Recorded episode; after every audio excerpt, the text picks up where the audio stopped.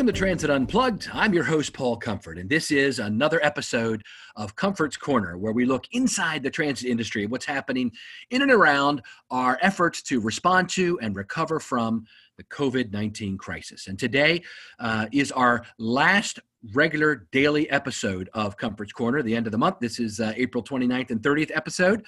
After this, in the month of May, we'll be falling back to a every other week cadence.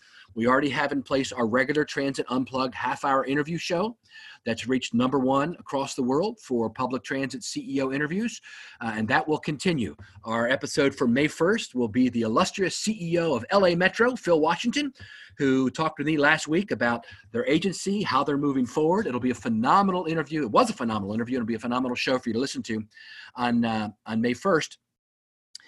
And uh, then we're going to be doing, uh, as we normally do, the 15th and the 30th of each month will be our regular Transit Unplugged half hour interview show with the CEO.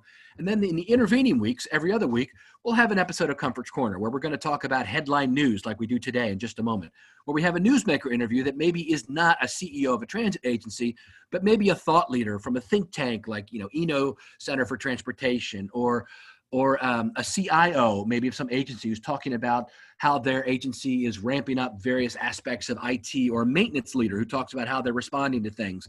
And then we'll take a look at our book, The Future of Public Transportation, and the concept of what we're going to be doing long term in this agency to recover.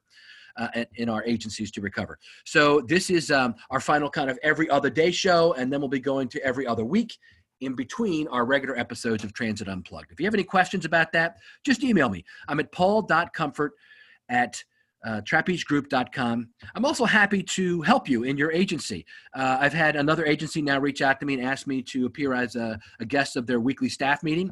And I'm happy to do that, especially now that we're doing it over Zoom or Microsoft Teams, where I can just drop in for 15 minutes and give you a kind of a state of the industry and what's happening, best practices that transit agencies are doing across the country to respond to this.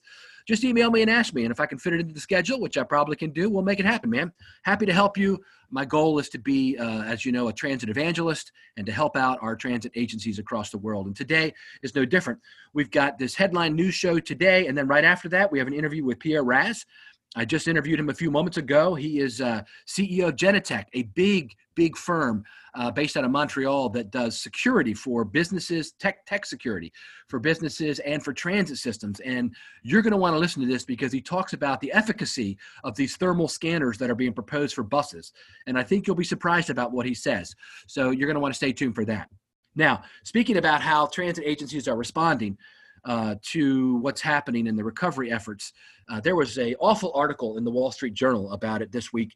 Uh, I posted on it on LinkedIn. Basically, it was concerns expressed by uh, big companies, employers in New York City that their uh, employees are not going to want to ride transit back to work, and so they're looking for satellite offices out in the suburbs where people can drive to it. And and realtors are talking about you know their concerns about people riding public transit. And public transit's gotten a bad rap, in my opinion, in New York City. And New York City MTA officials are scrambling to ensure that the New York subway system doesn't turn into what's being called quote a rolling petri dish unquote for a new wave of coronavirus infections once state officials begin easing the lockdown measures, according to an article today in Mass Transit Magazine.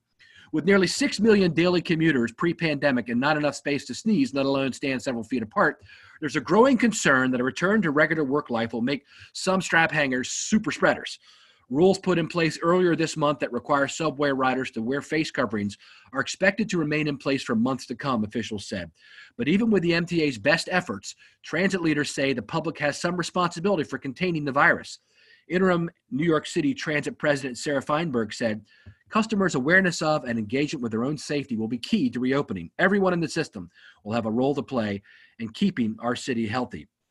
And so, uh, MTA uh, transportation officials have reached out to health experts to determine whether strap hangers, people that hold on to the straps, you know, in the subway, can safely stand less than six feet apart if they're all wearing masks. I'm interested in what their take is on that. Get this, I know you already heard these numbers, but it's just phenomenal when I read it. Subway ridership has fallen by roughly 93% this last month. But projections published by the MTA estimate that that number will tick up to 60% by September. And um, so you're probably aware that the that there's been um, thousands of frontline workers who have contracted COVID 19 or been directed to quarantine Uh, and the workforce shortage has forced the MTA to reduce subway service by roughly 30% since late March. Uh, the MTA heads plan to expand a program to check the temperatures of all transit workers, and Governor Cuomo of New York on Monday of this week announced that 1,000 MTA employees will receive antibody tests this week to estimate how many frontline transit workers have caught the disease. At least 84 MTA employees have died with coronavirus complications, according to officials. And uh, the MTA has hired private contractors to ramp up its cleaning efforts to address the cleanliness issue. The agency plans to expand an initiative launched in March to disinfect each subway car and bus every 72 hours and clean surfaces and stations multiple times a day. Transit officials have even toyed with the idea of installing hand sanitizer dispensers at every subway station, mirroring an initiative announced in Paris earlier this month, but they're wary that New York's riders will damage or destroy the devices. The state doesn't have a timeline yet for easing back into regular life, but Cuomo announced on Monday that restrictions will be relaxed in some upstate areas starting May 15th, but offered no timetable for downstate, which is where you know New York City is. And they're also trying to address the growing number of homeless people who have turned to mass transit for shelter during the pandemic. And um, and so it's um, it is very interesting to see how they are handling it. The city is trying to open up more safe haven beds, they're calling it, prioritized for the most vulnerable, unsheltered New Yorkers. And um, the, the uh, they're trying to figure out a way to fully respond to this. And uh, of course, they're the largest transit system in America, so we focus on them a little bit uh, because they're looking at solutions which could be uh, applicable to other transit agencies.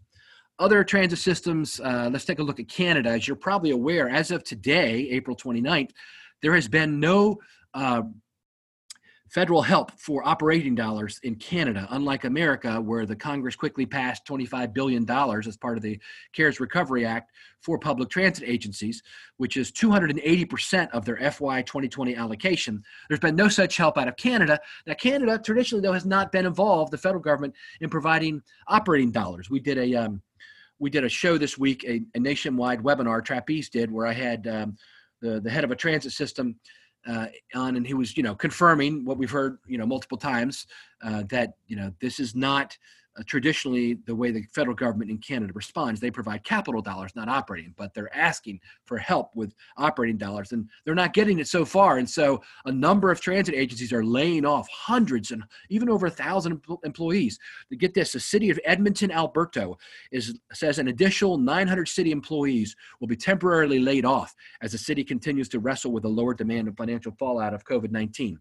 How many of those are transit operators? Nearly half of them. That's right. Uh, nearly half of the of the 900 people will be, uh, you know, public transit drivers. Our buddy Eddie Robar, who heads up Edmonton Transit Services, um, I have yet to talk to him in the last week about this, but they just announced it. They've adjusted service, urged essential trips only, and suspended fares to preserve service while enhancing safety. Um, their ridership is down 85% on some of their routes, uh, according to the transit app, which they use. Uh, the layoffs will be effective May 4th, and employees who were given notice can redeploy to other departments that are stressed. And the city has not confirmed the length of the temporary layoffs. You probably heard uh, last week both TransLink um, and the Toronto Transit Commission announced layoffs and other cost cutting measures in response to the financial stress caused by the pandemic. I was texting the CEO of TransLink, Kevin Desmond, who's a good friend of mine and has been a uh, frequent guest on our show. Uh, just the concerns they have. The Canadian Urban Transit Association, CUTA, and our, our buddy Marco D'Angelo is the CEO there. They have requested back in March that the federal government provide emergency financial assistance to Canadian transit systems, citing the combination of financial hardship and that riders who continue to take transit during this time, you know, are providing essential services. But they've yet to do it. Marco D'Angelo says, as life adapts to these extraordinary times, we can fly less, we can get takeout or delivery, we can work from home. There are programs to help people affected by these changes. But transit, he says, is one of those things that shouldn't be shut down because despite massive reductions in ridership, it's an essential service for people who do essential work and needs our support. And uh, there was a good article that I, I tweeted out today. If you get a chance to look at the Eno Center, Rob Puentes is the executive director there. Uh, he's taking a look at what the stats show. And while the commuter type services are down dramatically, uh, regular bus service is only down about 50%.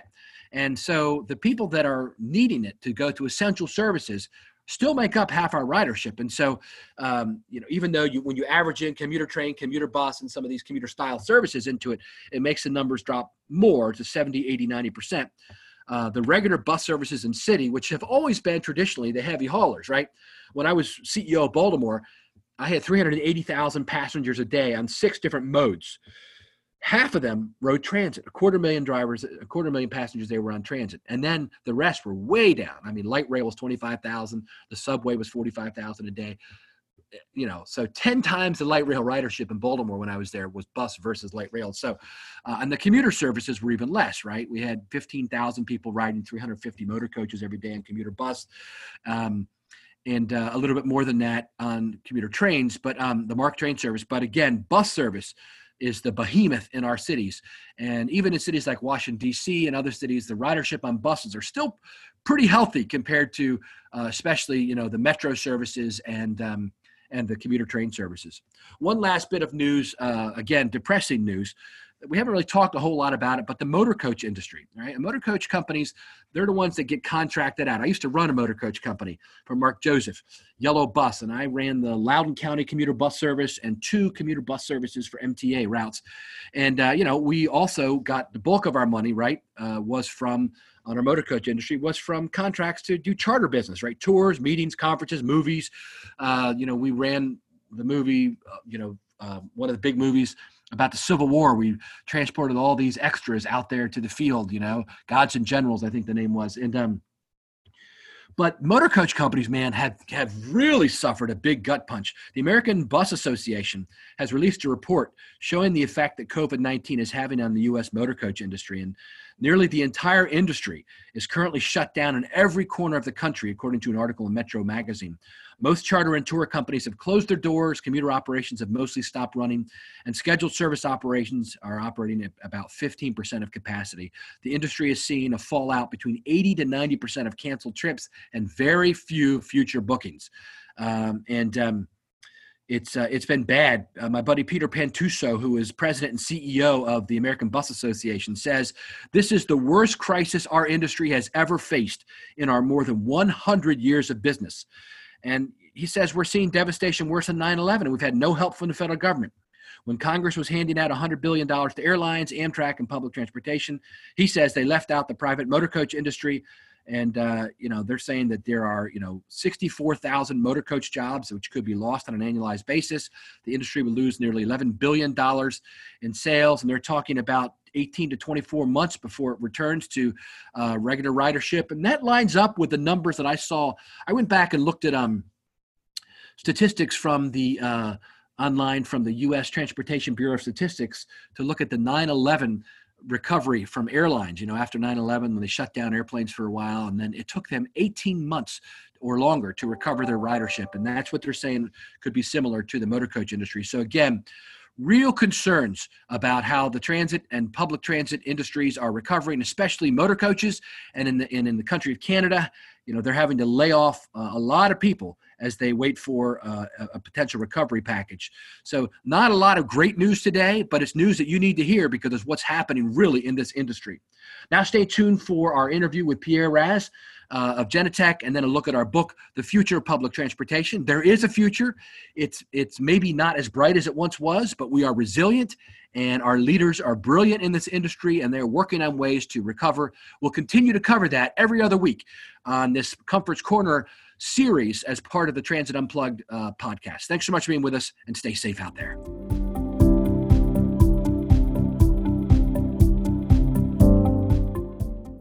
This is Mike Bismeyer, Regional Sales Director of Proterra, and this is Mike's Minute. As you know, we talk about random acts of kindness, mentorship, leadership, and other attributes with the hopes that it will inspire you to pay it forward.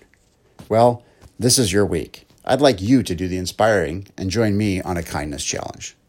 Grab a notepad and a pen and write down three things that you think you could do this week to help somebody out or change their perspective. They don't have to cost a thing, they can be simple gestures, simple acts of kindness. As simple as if you're out cutting your lawn, perhaps cut the next door neighbors too, just because. Write a thank you note to a local business that stayed open within your community during the COVID crisis and thank them and their staff for continuing to provide essential service. Simple acts of kindness are often the most appreciated. This past Easter, my wife and I did some Easter baskets for the shut in relatives that weren't able to get out. We drove up and dropped them off tied to a seven foot pole, sure to keep our distance. Everybody got a good laugh. It's times like these when you have to keep a sense of humor, but a simple act can go so far in changing somebody's day. Keep safe, keep kind. Thanks for listening.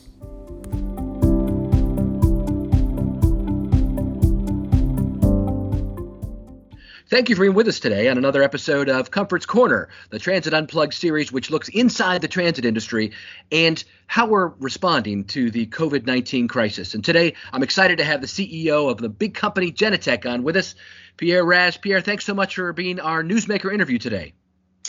Uh, well, thank you for having me. Yeah.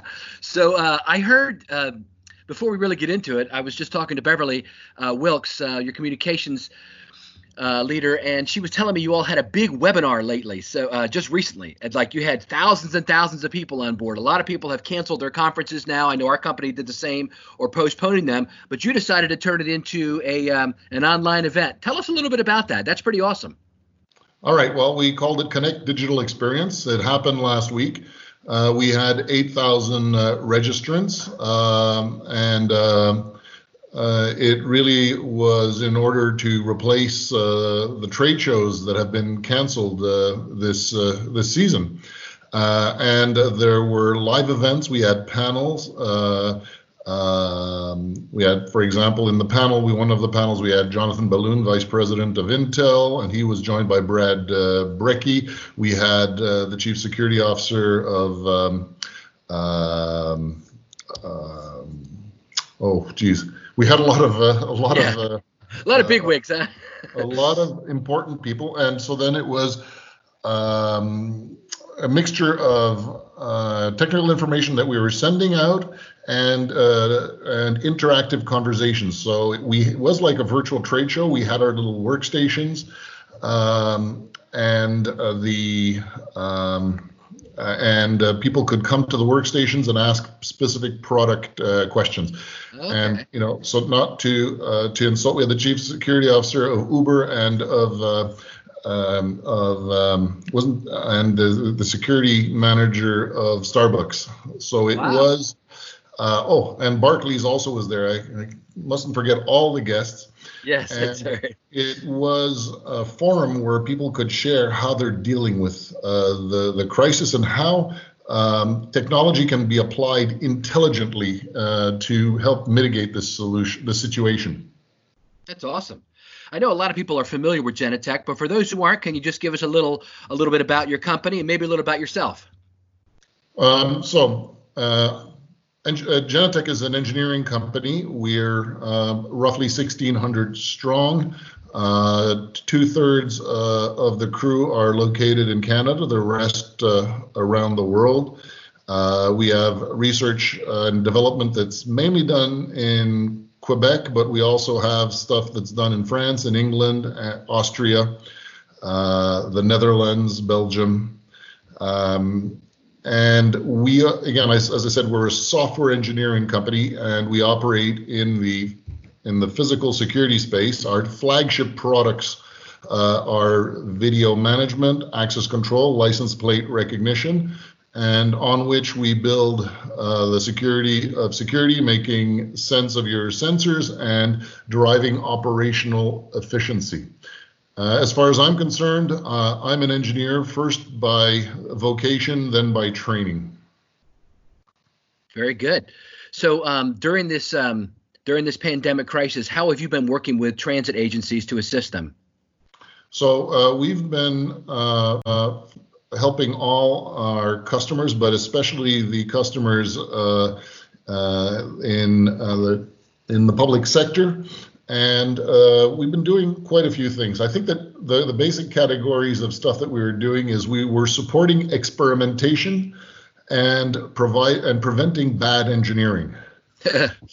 so uh, you know the um, uh, and we our customers. So you know, as an engineer, we we make tools, and the best reward we can get is when our customers come up with new ways of using the tools that we didn't imagine.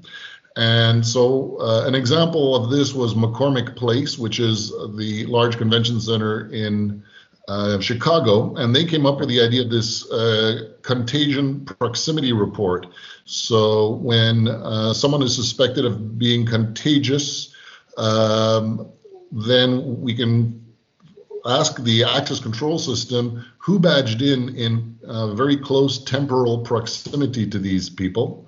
And uh, so then that will give you a list of uh, people that have potentially contracted, uh, been contaminated. And actually, as it turns out, two weeks ago, they actually um, used it on a real life case where someone actually tested positive, announced it at work, and then they went back into uh, where he went through the buildings the, um, in the prior couple of days and was able to provide a list of people that should be careful about um, um, about self quarantining uh, quarantining themselves. Uh, another thing that we did is uh, we have a, in our bistro we don't have any cashier. What we do is we have an honors system where people just badge in and declare what food they've taken, and someone came up with a clever idea of using that as an honor system per, personal protective equipment dispensary. So we repurposed that for a couple of, of our customers. So this is used by um, a, a, very a variety of our customers that require personal protective equipment, including transit authorities. Okay. Uh, another thing that we did for the airports is the our airports team built a proximity report based on the um, um, the the real time uh, location sensing inside of the building. So some some of our customers are equipped with um, with uh, ways of locating people inside of a building by triangulating the Wi-Fi, and so then we were able to make proximity reports based uh, based on that. In terms of engineering, that's where the thermal cameras come in. Um, we had to help our customers because there's a lot of actually uh, snake oil and ambulance chasing that is going around. These security sense, uh, thermal cameras are really, uh, they don't have uh, generally don't have enough uh, temperature resolution to um, to actually measure a fever. So a lot of them have plus or minus five degrees Celsius, which is good to know if you're alive or not. Right. Uh, yeah. it's good to know if there's a, a, fire on the tracks, but it's not good enough to do sense uh, temperature. There's others that actually have uh, half a degree C uh, of resolution, which is almost good enough. It's good in the sense uh, that um, you can do it, but sometimes you have to. Well, first of all, you have to calibrate them with you know a black body. Uh, that's simple enough to do, but um, again, uh, the other the other problem you have is let's say you have someone that's running after a bus. Well, they're going to be warm because they're running after the bus, and so they'll be denied entrance to the bus for um, for the wrong reasons. Similarly, if they've been waiting in the sun for a long time for the bus or just long enough, their temperature also will be high. So that's all examples of bad engineering. And certainly, I think that um, people have overhyped uh, what the thermal cameras uh, can do. Now there are some special sensors that are designed to do that. FLIR has a good one, and so that you can integrate, but that's not a security camera. And so I think that uh, um, one of the things we must do is make sure that uh, our customers use their resources wisely because they are now in limited supply, both time and um, money. Mm-hmm. That's interesting. Yeah, because I've seen that bandied about in lots of articles. You know that that's the next step is to do the thermal cameras and not allow people to board. And you're saying right now the technology isn't that uh, refined. Uh, no, and um, you know you're much better off um, you know, I, I, you're much better off doing simple things that work. Uh, I don't know if you saw the interview uh, of uh, uh Lieutenant General uh, Semonite, but he basically said this is a complicated situation, so only simple solutions will work. That's good, yeah. And then there's the question of, you know, are people who are asymptomatic still able to pass the the virus? And there's a lot of people that say that that's true. And so even if the thermal cameras did work, it would only get some of the people who are potentially able to pass it on and not others who are asymptomatic. So I've wondered about that as well. It's very interesting. Thank you. So what are your thoughts on like recovery out of this? So, you know, a lot of places now are kind of, um, you know, at the trough and are coming back out for public transit. Any thoughts on how how we can recover from it? Uh, well, um, my you know, I think that we have a, an equilibrium to uh, maintain, and one is we need a minimum amount of uh, economic activity, but also we need a minimum amount of hygienic distancing. And so, uh, right, if we do it too fast, we're going to do it in in ways that are uh, not uh, not based on science. So people should. Um, should not go too fast. And we we have to take this opportunity to teach people. Unfortunately there's a lot of uh, there's a lot of noise uh, out there. But like proper use of masks. So if you're going to go in a public transit wearing a mask is so that you don't contaminate other people. It doesn't matter if you've been tested. If you've been tested positive there's two reasons why you want uh, to do this. One is we don't know yet if it doesn't if the thing doesn't come back uh, two uh, is that it's reassuring to the other people, especially the drivers who are really putting uh, themselves at risk by exposing themselves to so many potential contamination events. Uh, and if you've tested negative, also that's not necessarily uh, uh, that doesn't mean that you uh, it means you were tested negative when the test occurred, and that could be a day ago, and you might actually been asymptomatic or just fell below the noise floor of the tests yesterday, and today you're you're you might be contagious. So, wearing a mask is really a new form of politeness. It's interesting how Japan started wearing masks after the 1918 uh, epidemic and uh, since then, uh, they during cold season they wear this because they are a very polite society. Yes, that's interesting. Well, thanks. Is there any any other thoughts you wanted to share with us before we go today?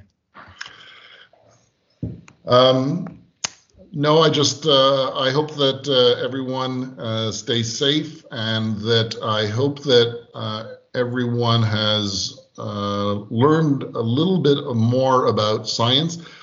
Bill Gates wrote this really interesting article last week that I thought had the best explanation uh, for uh, non-math geeks about how exponential exponential phenomena work.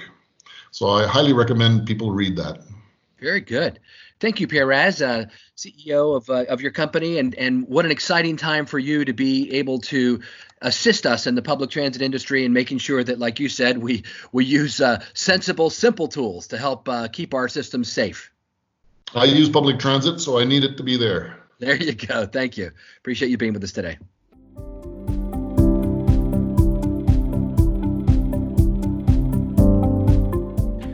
Thanks for being with us today on this midweek episode of Comfort's Corner, part of the Transit Unplugged family.